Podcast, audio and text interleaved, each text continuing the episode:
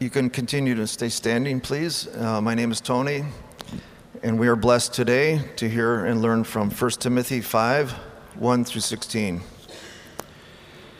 Do not rebuke an older man, but encourage him as you would a father. Younger men as brothers, older women as mothers, younger women as sisters in all purity. Honor widows who are truly widows. But if a widow has children or grandchildren, let them first learn to show godliness to their own household and to make some return to their parents, for this is pleasing in the sight of God. She who is truly a widow, left all alone, has set her hope on God and continues in supplications and prayers night and day. But she who is self indulgent is dead even while she lives. Command these things as well, so that they may be without reproach. But if anyone does not provide for his relatives, and especially for members of his household, he has denied the faith and is worse than an unbeliever. Let a widow be enrolled if she is not less than 60 years of age, having been the wife of one husband and having a reputation for good works. If she has brought up children, has shown hospitality, has washed the feet of the saints, has cared for the afflicted, and has devoted herself to every good work. But refuse to enroll younger widows, for when their passions draw them away from Christ, they desire to marry and so incur condemnation for having abandoned their former faith. Besides that, they learn to be idlers, going about from house to house, and not only idlers, but also gossips and busybodies, saying what they should not. So I would have younger widows marry, bear children, manage their households, and give the adversary no occasion for slander. For some have already strayed after Satan. If any believing woman has relatives who are widows, let her care for them. Let the church not be burdened, so that it may care for those who are truly widows. This is the word of the Lord. Thank you, Tony. You may be seated. Well, good morning and welcome to Disciples Church. It is good to see you and good to be with you this morning. My name is Jonathan Mosier, and it's my privilege to be able to open up the Word of God with you this morning. And so, if you're not already there, please turn in your Bibles to 1 Timothy chapter 5. 1 Timothy chapter 5. I remember hearing uh, a conversation on sports radio several years back, and I realized, by the way, that this is now two sermons in a row that I've preached where I've made sports references. I promise this isn't going to be a pattern. I don't want to be that guy but it was, it was an illustration that I thought was helpful. I remember hearing several years back on sports radio, it must have been kind of in the doldrums of summer when there wasn't a lot going on because it was one of these evergreen topics that sports hosts love to talk about. And the conversation they were having was about the legacy of superstar athletes. Having conversations about things like will, ever, will anyone ever break Joe DiMaggio's hitting streak? Will anyone ever outscore Kareem Abdul Jabbar's scoring record? Or uh, specifically, if, I, if, if, memory serves, the, the conversation at hand in particular was Brett Favre's consecutive game streak, his regular season streak of 297 regular season games. And so they were having this conversation about what, what would it actually take for somebody to come in and blow up one of these long standing records, or one of these records that seems like it would be impossible to break. What is it actually going to take? And so they had a conversation about this, and they're talking about, well, if you got the right player in the right system, maybe if he was playing in football and he had just the right amount of protection around him for a long enough period of time, or if he had the right team around him, if he served under the right coach, maybe if a player got into the league at a young enough age where he was able to maintain his health long enough, they could break this record. And they asked this question what does it actually take to break a record like that? And one of the hosts, I think very wisely, said, well, the step zero that we haven't actually talked about is be a once in a generation athlete. Like you can have the conversation all day about all of the things that need to be in place in order for those records to be broken, but the step zero, the assumed truth before you even begin to get into that conversation is you have to be a once in a generation athlete. In other words, you can have all the conversations you want about how these things are going to happen or what it takes or what needs to be in place, but if you don't start with the right identity, you've missed the point. And the text that we're looking at today in 1 Timothy chapter 5, as we continue on through this book, is one of those where we need to kind of stop and first establish what is the step zero? Because we find all kinds of commands and all kinds of instructions in this text. And, and, maybe more than any other portion of 1 Timothy, today's text reads as a very practical and straightforward bit of instruction. It lays out the specific expectations that were on the Ephesian church as it related to interacting with and caring for one another. What does it actually look like for the saints to interact with each other within the context of the church? And then this very particular and drawn out explanation of what it looks like for the church to care for widows. And you may have noticed, if you were paying close attention as Tony was reading that text for us, that for as practical a portion of Scripture as this is, we find in it no explicit mention of the gospel. And that's really a function of where our Bibles lay out those chapter and verse breakdowns. But remember that those markers, those chapter and verse markers in our Bible, as helpful as they are in helping us navigate the Word of God, are not in fact uh, inspired. And so when we neglect to see how one portion of Scripture flows into and informs another portion of Scripture, we may end up divorcing that particular Scripture from its context. See, one of the basic rules of biblical interpretation, and one of the things that we need to keep in mind anytime we come to God's Word and read commands, is that imperatives, which are those things that we are told we are supposed to do, are always grounded in indicatives what has been done for you. In other words, anytime the Bible is going to tell you to do something, tell you a particular area of your life where you need to submit or change or obey some particular standard to which you need to acquiesce, the Bible is first going to root that obedience and that submission in the fact that you have been given a brand new identity. The expectation is never given to a person who does not know Jesus Christ that they will somehow be able to live according to the law of God. And when we begin to remove imperatives from indicatives, when we begin to think that somehow we can live out the commands of Scripture without first rooting our life and our identity and our purpose and our will in who it is that God has already declared us to be, what we will end up with is an impossibility. The step zero for us this morning is understand what God has declared to be true about you. Because apart from that declaration, there is no means or opportunity for obedience. And what Paul is describing here in this text is the way that the gospel has begun to shape not only your individual life and not only your personal interactions and not only your personal outlook and not only your personal values and morals and lifestyle, but now how the very culture of the church itself is formed by the gospel. And it all harkens back to what Paul said in 1 Timothy chapter 1 verse 15 where he said this, "The saying is trustworthy and deserving of full acceptance that Christ Jesus came in the world to save sinners, of whom I am the foremost." But I received mercy for this reason that in me as the foremost Jesus Christ might display his perfect patience as an example of those who were to believe in him for eternal life.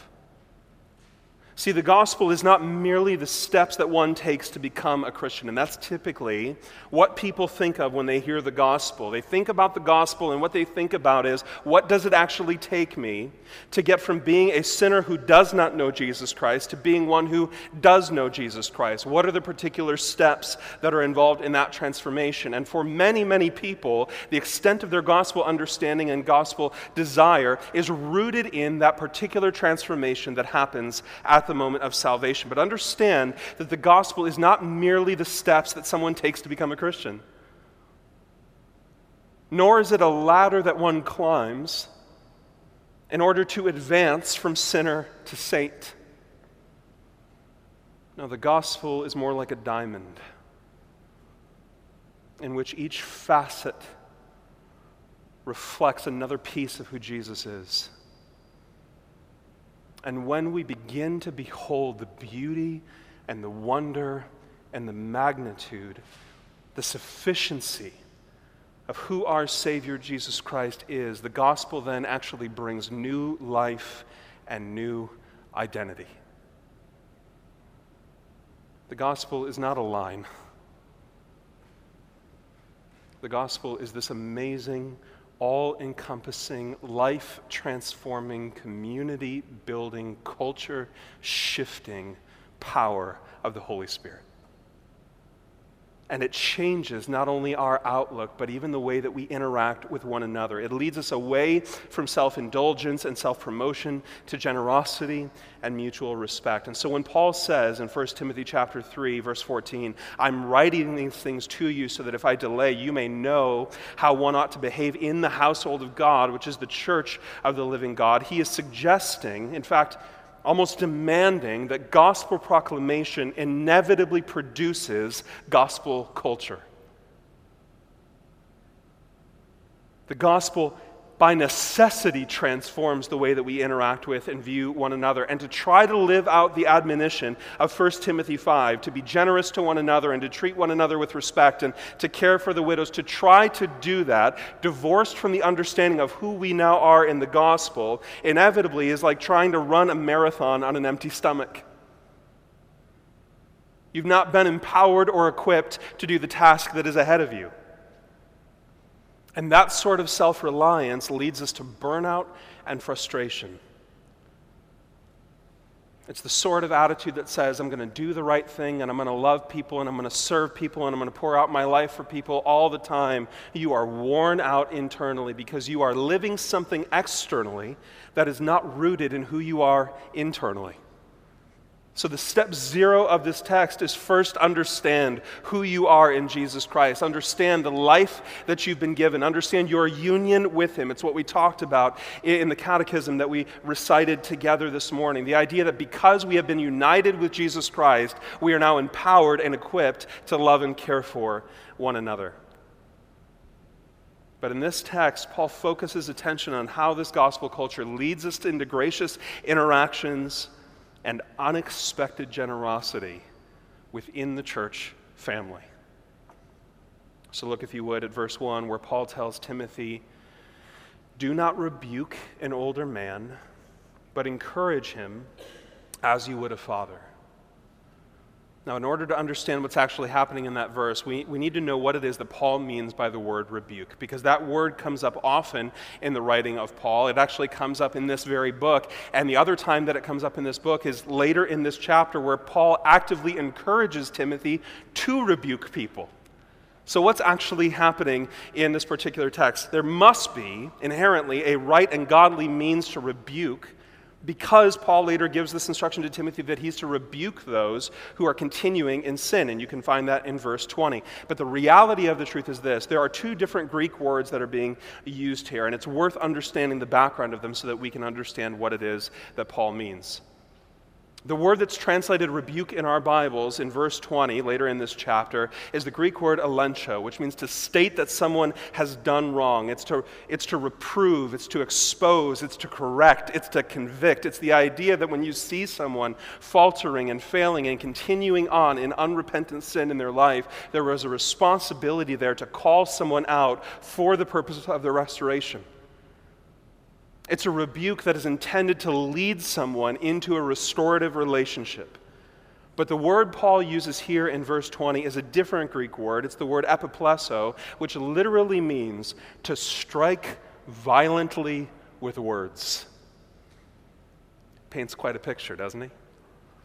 And Paul is telling Timothy here as you pastor this church, inevitably you're going to end up finding yourself in situations where you need to correct men who are older than you both in terms of chronological age and potentially even older than you in the faith. And Paul's encouragement to Timothy is you need to be mindful of how you do that. Now, Paul's point here is not that you soften the truth or that you skirt the truth. There's still a pastoral responsibility that's been given to Timothy explicitly to correct and to and to guide and to pastor. But Paul is saying, yes, you need to confront, but don't come in looking to cause harm. Don't come in looking to demean. Don't come in with an attitude that is insistent upon your own perspective and your own rightness at the cost of somebody else's dignity. Instead, come into that conversation with some respect and try to appeal to his sensibilities. Encourage him in the faith. Come alongside of him in the faith. And the example that Paul uses for us here, the mindset that this young pastor Timothy is to carry into these conversations, is that when you approach an older man in the faith with a word of correction, you need to come to him as you would approach your own father. You really get to see a glimpse into the heart of Paul in this moment. And he illustrates this idea so well. Now, by God's grace, if I can be honest, I've never been in a situation, I've never been in a position to correct my father on something of spiritual significance. In my 35 years of life, it just hasn't happened. My father's a man who loves Jesus. He's a, he's a man who, in many ways, has modeled what gospel living is to me. And so I've never been in a circumstance where I've needed to correct him on anything of spiritual significance, but I can imagine in my mind the way that I would want to approach a conversation like that, which is with the utmost respect and deference and love and compassion. I would want him to know that my motivation in having that conversation is only for his good and born totally out of love with nothing else behind it. And I've been in conversations before in situations where I've needed to confront older men in the church, men who, have, who all have more life experience than I have, men who were, in many cases, old enough to be my father, and in a couple of cases, even, men who had significantly more ministry experience than I have. And I can tell you, there's an awkwardness about it. There's a unique challenge in having that conversation with somebody who is your elder, but I can tell you that the way that that conversation played out is different from how I would have spoken to someone who was my peer or younger.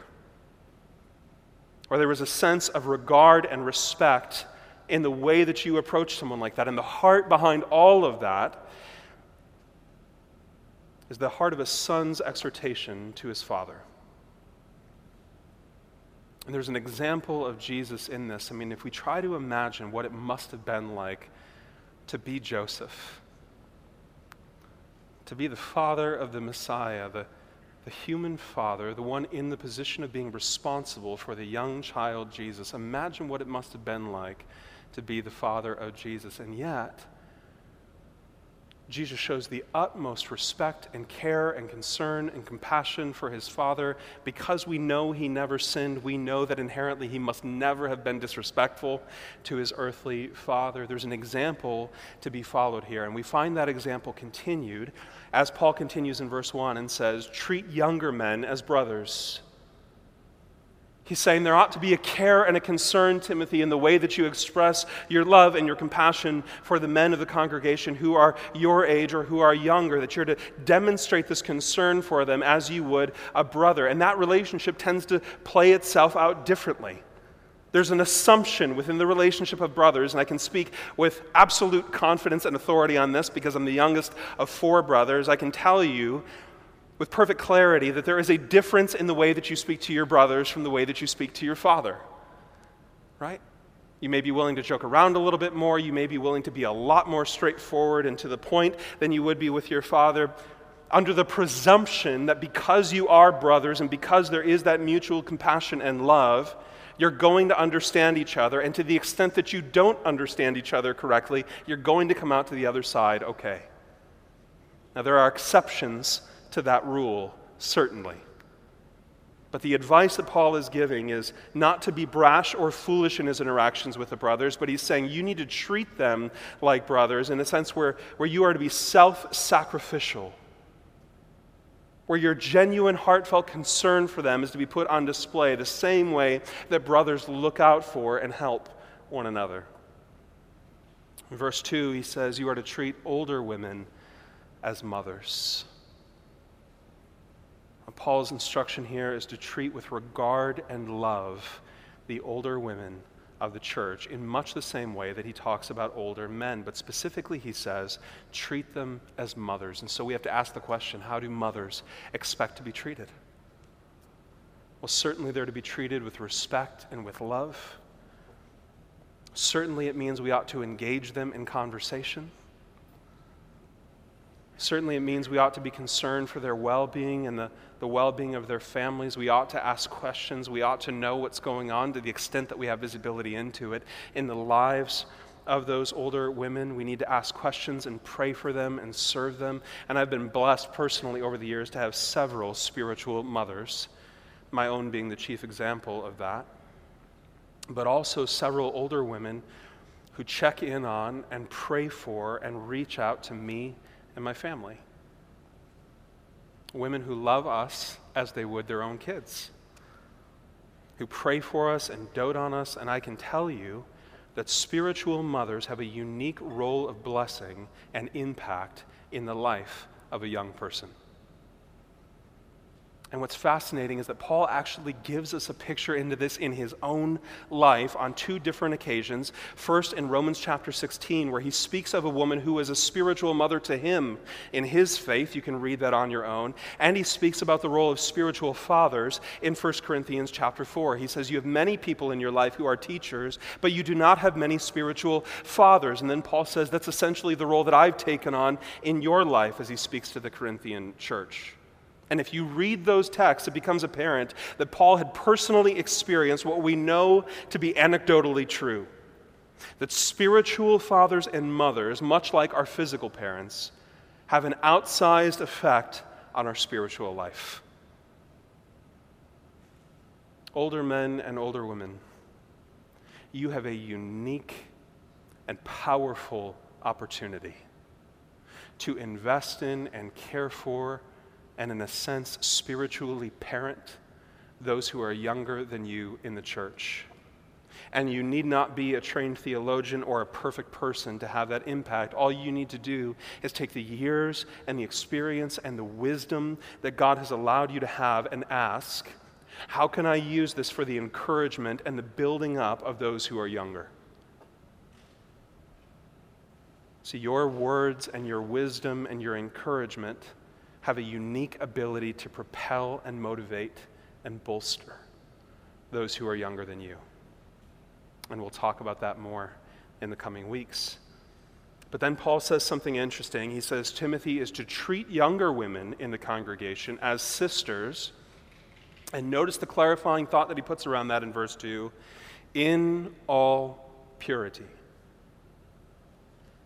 And when he says in all purity, what he's saying is that as you interact with younger women in the church, Timothy, there is nothing else to be underlying your interactions with those young women beyond your rightful affection for them as sisters. That they are to be treated with a respect and an appropriateness, that he is to be concerned with their well being. And this, this instruction in particular would have been striking to the early church because of the culture in which they lived. Because to treat a young woman with this kind of regard in all purity necessitated that these women inherently be regarded as valuable, and that Timothy not have a sense of superiority over them because of his gender, as would have been common in that culture. So here's the encapsulation of those first two verses. What we see in all of this is the idea that the family of God, exemplified in the church, is exactly that a family a brotherhood and a sisterhood with spiritual fathers and mothers, all sitting underneath perfect Heavenly Father, Jesus Christ. That the church is not a country club and it's not a societal event. It is a living room in which the family of God gathers together to worship and learn from their Heavenly Father. And in the same way that there are expectations within your family for how people treat one another, there are ex- expectations for how people are to treat one another within the church family.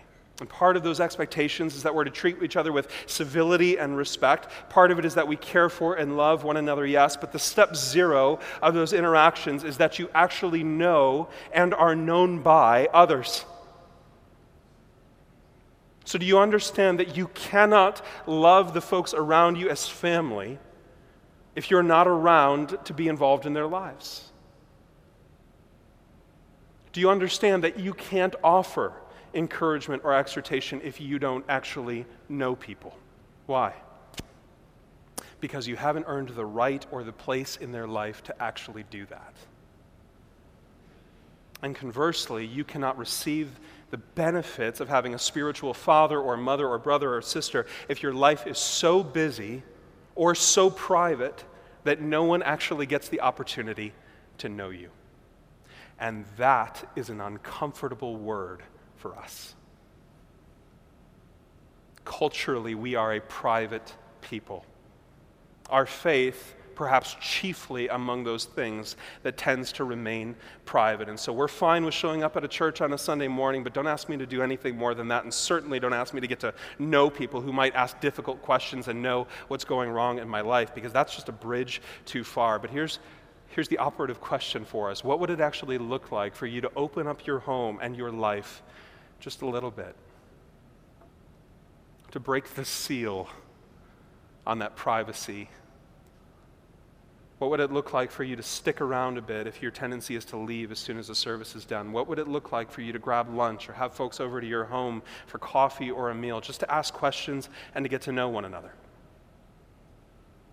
And I say all of this not that you would be motivated by guilt for having not done those things, but to consider the blessing and the purpose that God has given you within the context of the church. Because this is the sort of thing that you don't need training to do. If you know how to eat a meal, you are equipped for fellowship.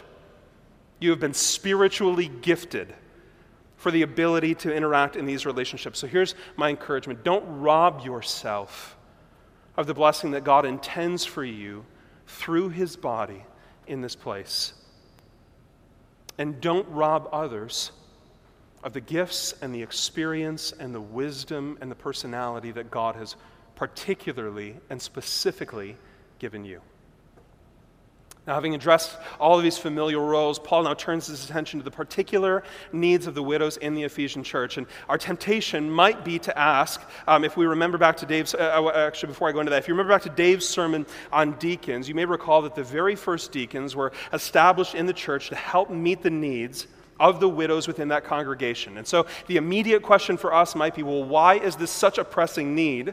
That multiple portions of Scripture are devoted to the idea of caring for widows. Why does this come up as often as it does for us?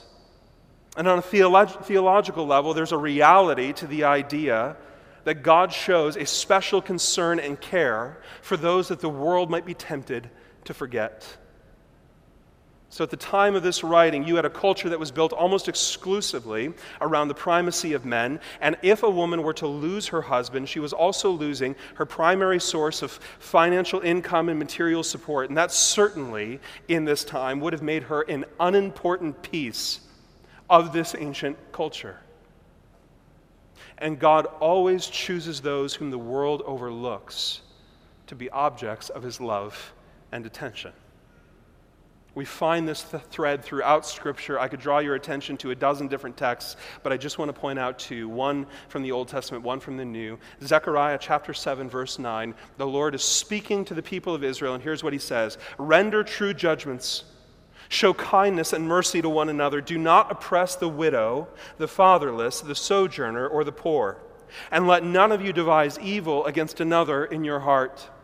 And that Old Testament law is carried forth in New Testament gospel when James says in chapter 1 of his testament, religion that is pure and undefiled before God the Father is this to visit orphans and widows in their affliction and to keep oneself unstained from the world. Here's the interesting thing about James's use of the word religion in, in chapter 1 of his letter if you look up and just do a word study on the way that the word religion is used in the New Testament, you'll find that it is used exclusively to speak pejoratively of legalistic practices in the New Testament. In other words, the Bible itself has nothing good to say about religion. And when it speaks of religion, it speaks of it in a pejorative sense. But here, James is speaking to the church, and he says, if you want to know what's actual, useful, right, godly religion, if you want to know what that actually means, it's caring for those whom the world does not value. And it's that father heart of God that Paul has in mind as he lays out the standards for how widows are to be treated within the church. Here's what he says, verse 3 Honor widows who are truly widows He's going to explain to us what he means there, but he repeats that very same standard in verse 16, and he uses these intervening verses to describe what a true widow is. But in a nutshell, here's what he's saying If a widow is a widow by the standard I'm going to lay out, you are to provide an extra level of care and attention and affection and provision for them. And here's how he defines who a true widow is. Verse 5 She who is truly a widow left all alone, has, her, has, her, has set her hope on God, and continues in supplications and prayers night and day. Now, what does that actually mean? He's saying if you want to know who the true widows are, here's how you can recognize them. These are women who have no other means of support or income in this world. They are completely dependent on the provision of God. And so these women, according to Paul, are actually crying out to God day and night, asking for supplication, asking for provision. They're praying the prayer of Jesus and saying, Give us this day our daily bread. Give us the things that we need just to get through today, because we have no other means by which to support ourselves. And this is in a time where there is no Medicare or Medicaid, there is no Social Security or 401k, there is no disability, there is no fill in the blank with with the social program, these were women who quite literally were calling upon God to give them their daily needs. And notice this is someone who need, whose needs have been abandoned by her own family. Do you understand that the Bible places the first level of responsibility for the needy widow not on the church and not on the state, but on the family? And look at the reason, verse 4. Let the children or grandchildren make some return to their parents, for this is pleasing in the sight of God. In other words, if your parent or grandparent is in the position of lacking the basic necessities of life, that is not intended to be a burden on you. It is intended to be an opportunity for you to display the love from God and to express your own thankfulness to them for the sacrifices that they've made on your behalf. That in the same way, a child goes to bed in the evening, not scared that he won't wake up, to having no food to eat for breakfast. The guarantee for the, for the needy widow is that her children, whom she has cared for and provided for and shared her love with, will care for her in her old age. Now, this doesn't mean that someone shouldn't take advantage of proper planning for their own future financial needs. We find, we find all kinds of extrapolation about that in Proverbs, particularly chapter 13 and chapter 21. But this is all, uh, and also, this does not mean that someone who has paid into Social Security, for instance, shouldn't take advantage of it. But the idea is that God is pleased when family members care for their needy, elderly loved ones. And my encouragement to you would just be to consider what that might actually mean for your own lives. I mean, you can think about the potential implications of this for you and your family, but let me just say that given the unprecedented wealth, truly unprecedented wealth, in which we now live, in the country in which we live, within the culture that we have, many of us have never even taken the time to consider what God might eventually, potentially ask us or give us opportunity to do and it's worth giving that some thought. And Paul continues by saying if any Christian does not care for his needy, widowed mother, there is a harsh word of correction for them. We find it in verse 8. But if anyone does not provide for his relatives, and especially for members of his household, he has denied the faith and is worse than an unbeliever. So here the correction extends not only to those who would, who would abandon their needy, widowed mother, but also to the one who does not work to provide for the basic needs of his own family.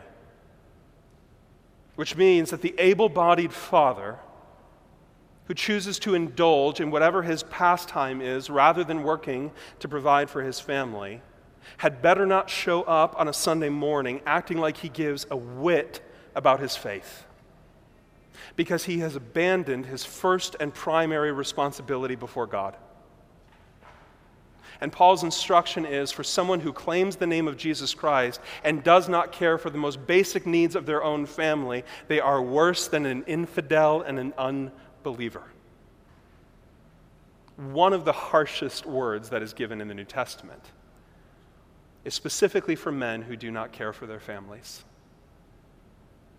And all you have to do is look at the landscape of broken families and fatherlessness in our country to see the havoc that is wreaked when men do not take care of their God given responsibilities. And in the case that a family has abandoned this poor widow, the church is then called to consider her plight. Verse 6. But she who is self indulgent is dead even while she lives. So before he goes into saying who we ought to care for, he says, I want you to understand someone that you should not care for, which is this particular woman who's self indulgent. Now, Paul doesn't tell us exactly what, what he means by the word self indulgent, but we can certainly imagine what that might mean. But there is this particular woman who's disqualified if she, in her actions and her speech, insists on always drawing attention and adulation to herself. And Paul seems to suggest that her self indulgence is actually proving that she does not know Christ. In other words, the responsibility of the church to care for the widows within its congregation extends to those who first know Jesus Christ.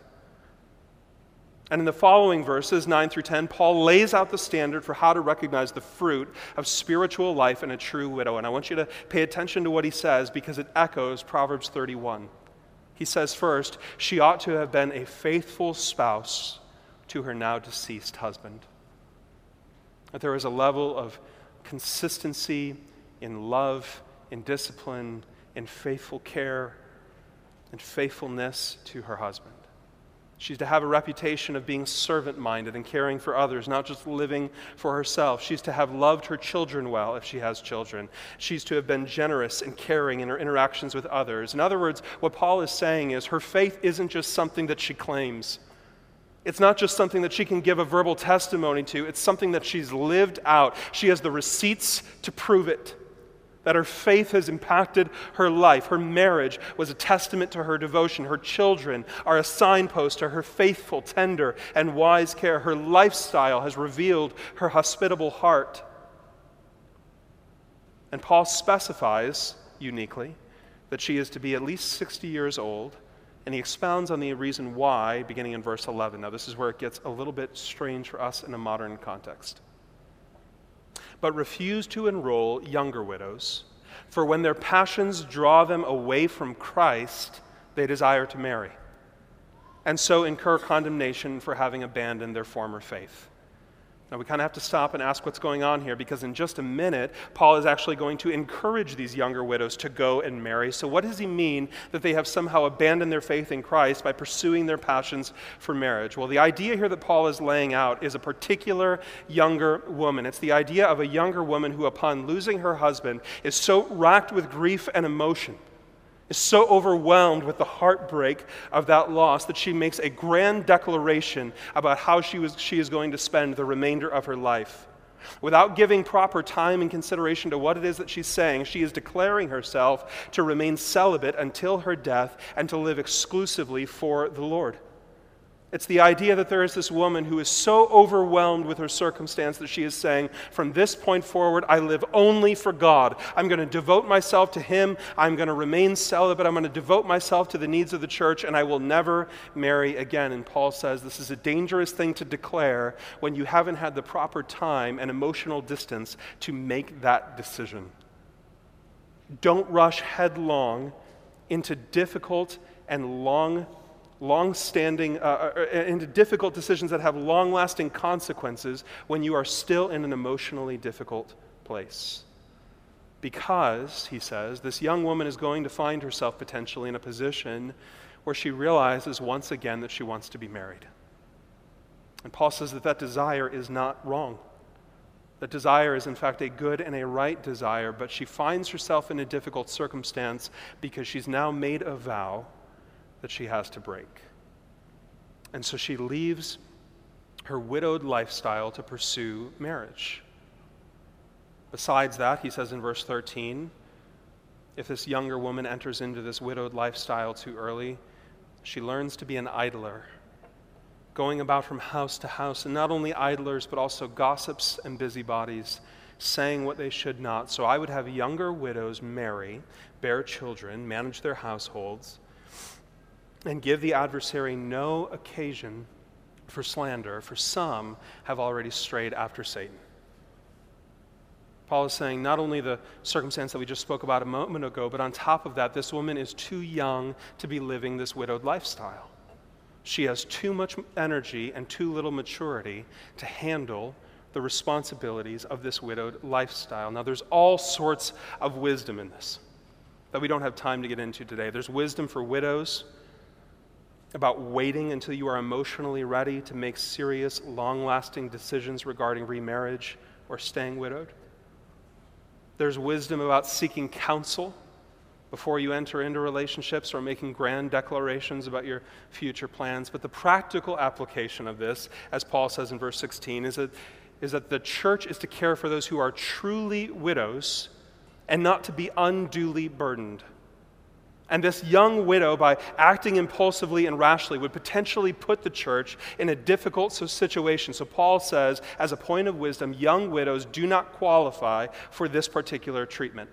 And so, Paul's recommendation is that young widows, after a suitable wait, remarry, that they have a proper outlet for their God given desires, where they are no longer at risk of being drawn away into behavior that tears down the body and gives an opportunity for Satan to take an advantage.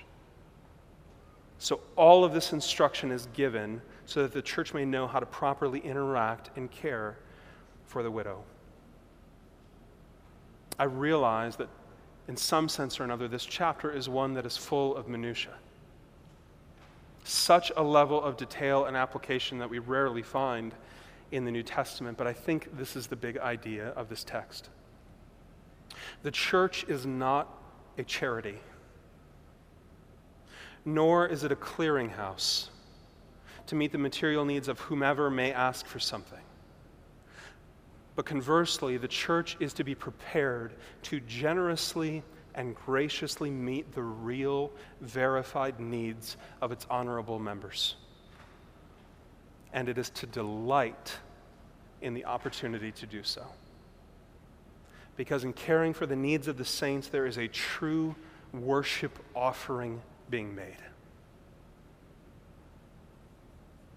The extension of financial support or material support from a church does not end with simply a particular need being met, but rather God Himself is glorified in that offering.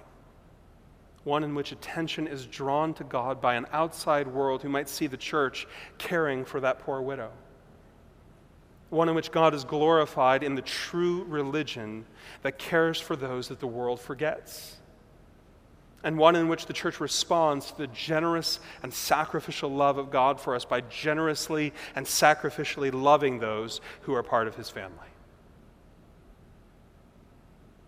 Jesus, in talking about the final days, says in Matthew chapter 25, and the picture that he sets is that of the saints having been gathered in his presence and, and him having a conversation with them. And in that moment, here's what it says Matthew 25, verse 34 Then the king, that is Jesus himself, will say to those, Come, you who are blessed by my Father, inherit the kingdom prepared for you from the foundation of the world. For I was hungry, and you gave me food. I was thirsty, and you gave me drink. I was a stranger and you welcomed me. I was naked and you clothed me. I was sick and you visited me. I was in prison and you came to me. Then the righteous will answer him, saying, Lord, when did we see you hungry? When did we see you thirsty and give you a drink? When did we see you a stranger and welcome you in, or, or naked and clothe you? And when did we see you sick or in prison and visit you? And the king will answer them, Truly, I say to you, as you did it to one of these, the least of my brothers, you did it for me. That, in a very real sense, when we care for those who are in desperate need within the body of Christ, we are caring for Christ Himself. And I wonder how often even our best motivated best motivated opportunities for service or generosity are even marked by an awareness of the fact that Christ himself is being served in it. Brothers and sisters, our Savior loved us so much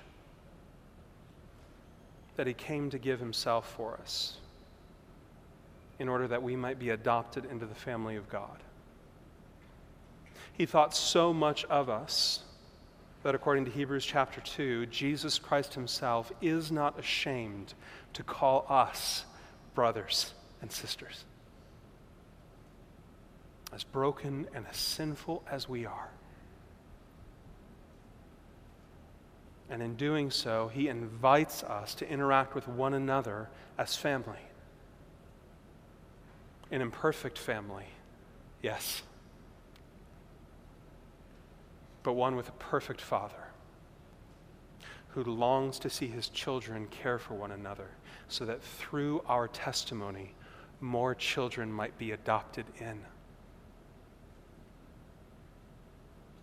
What our hearts for one another our interactions with one another, our generosity towards one another. Mimic the heart of our saving and loving Lord. Would our hearts be so turned toward one another that a lost and dying world looks on and goes, Who are these people who care for those within their congregation who have nothing to offer? Who are these people who love and support and care for those whom they're not even related to? And what kind of God must this be to create a culture like this? It's a beautiful invitation, and one that God calls us to respond to today. Would you pray with me? Lord, Je- Lord Jesus, my prayer for this morning is that we wouldn't get lost in all of the detail of this text. Though we thank you for the specificity that you give us. But God, that through reading this text, we would get a sense of your heart. That one facet of that gospel diamond would be on display that we would see that when the gospel impacts our own heart and turns us from dead people into living people and from sinners into saints, that the work doesn't just stop there, but that the overflow of the gospel in our lives is that not only would we be an individual people saturated by the gospel, but that we would form and be formed by a gospel culture that we would know one another enough to know our needs, that we would have enough relationship with one another that we could actually express concerns and cares and extend love and exhortations. God, that we would be known so that we can be loved. And God, I pray that Disciples Church would be the sort of place that is not a social club that is not one more tick box to be checked off of a busy week, but is to be a family of those who know and love Jesus Christ and those who are known and loved by Jesus Christ, so that in caring for and loving one another, we might put on display the beauty and the wonder of our Savior. God, I pray that in all of these things, you would do the work of transforming our hearts, of giving us new affections and desires of revealing the parts of ourselves that are hidden or the parts of ourselves that we're keeping from others. In trusting that true gospel culture brings healing, brings satisfaction, brings opportunity for ministry, and reveals the love and the character of our Savior. So, God, may that be true of us in this day. And it's in your name that we pray. Amen.